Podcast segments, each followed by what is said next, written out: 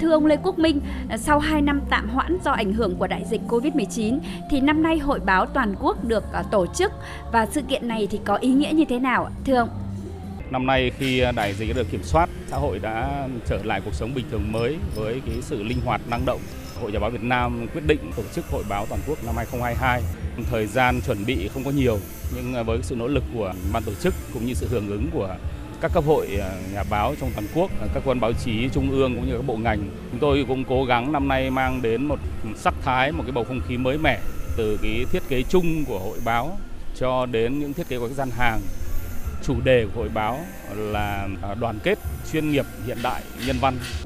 À, vâng thưa ông, à, với chủ đề báo chí Việt Nam đoàn kết, chuyên nghiệp, hiện đại và nhân văn, à, vậy Hội báo toàn quốc 2022 à, mong muốn truyền tải thông điệp gì đến với công chúng ạ? Đoàn kết là yếu tố rất quan trọng để chúng ta có thể phát triển. Trong cách làm báo hiện đại thì yếu tố chuyên nghiệp vẫn luôn luôn là yếu tố mà được chúng tôi nhấn mạnh. Báo chí à, với cái sự cạnh tranh của mạng xã hội càng phải thể hiện cái tính chuyên nghiệp của mình bằng cách là đưa thông tin dựa trên sự thực, đưa một cách công bằng, cân bằng, đa chiều phản ánh được mọi mặt của đời sống với cái tâm thế xây dựng và đưa được những cái đường lối chính sách của Đảng đến được với mọi tầng lớp người đọc, khán thính giả trong toàn quốc. Và chúng tôi cũng nhấn mạnh yếu tố nhân văn bởi hơn lúc nào hết thì chúng ta thấy rằng cái yếu tố nhân văn phải được lan tỏa trong mọi sản phẩm báo chí. Chúng ta đặt yếu tố con người lên trên hết, muốn mang lại cái niềm hạnh phúc cho cuộc sống thì cái yếu tố nhân văn cần phải được nhấn mạnh thay vì cái việc chỉ nhìn ra những yếu tố mặt trái, những yếu tố bất cập của xã hội thì mấy cái yếu tố này sẽ là những cái điểm rất là trọng tâm của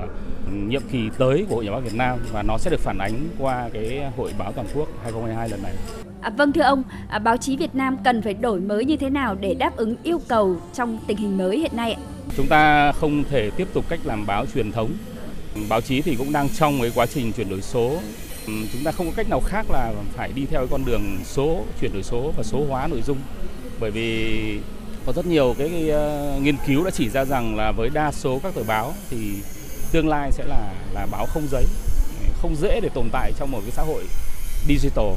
với những cái cách thức làm báo ờ, truyền thống được nữa. Ngay kể cả với truyền hình hay phát thanh thì cũng phải chuyển đổi số. Và chúng ta phải khẳng định rằng là báo chí muốn giữ chân độc giả, khán thính giả muốn tồn tại được và thậm chí muốn tạo ra những nguồn thu mới ờ, để nuôi sống chính mình thì bắt buộc phải chuyển đổi số. Nên hơn lúc nào hết hiện nay các cơ quan báo chí cần phải nghiên cứu thật kỹ và đi theo con đường chuyển đổi số. Nhưng mà cũng phải làm rất là bài bản, phải đặt ra được những chiến lược riêng cho từng đơn vị, từng cơ quan báo chí. Và khi đã có những chiến lược như vậy rồi thì mình sẽ tìm hiểu xem là những công nghệ nào mới mẻ nó phù hợp chiến lược chuyển đổi số không có nghĩa là chúng ta làm được một cái chu kỳ chuyển đổi số là dừng lại mà hết chu kỳ này là chúng ta phải có những cái chu kỳ tiếp theo và phải đi theo những cái bước rất là bài bản có nghiên cứu thích ứng phù hợp với cái điều kiện cũng như là quy mô của từng cơ quan báo chí. Dạ vâng, xin trân trọng cảm ơn ông.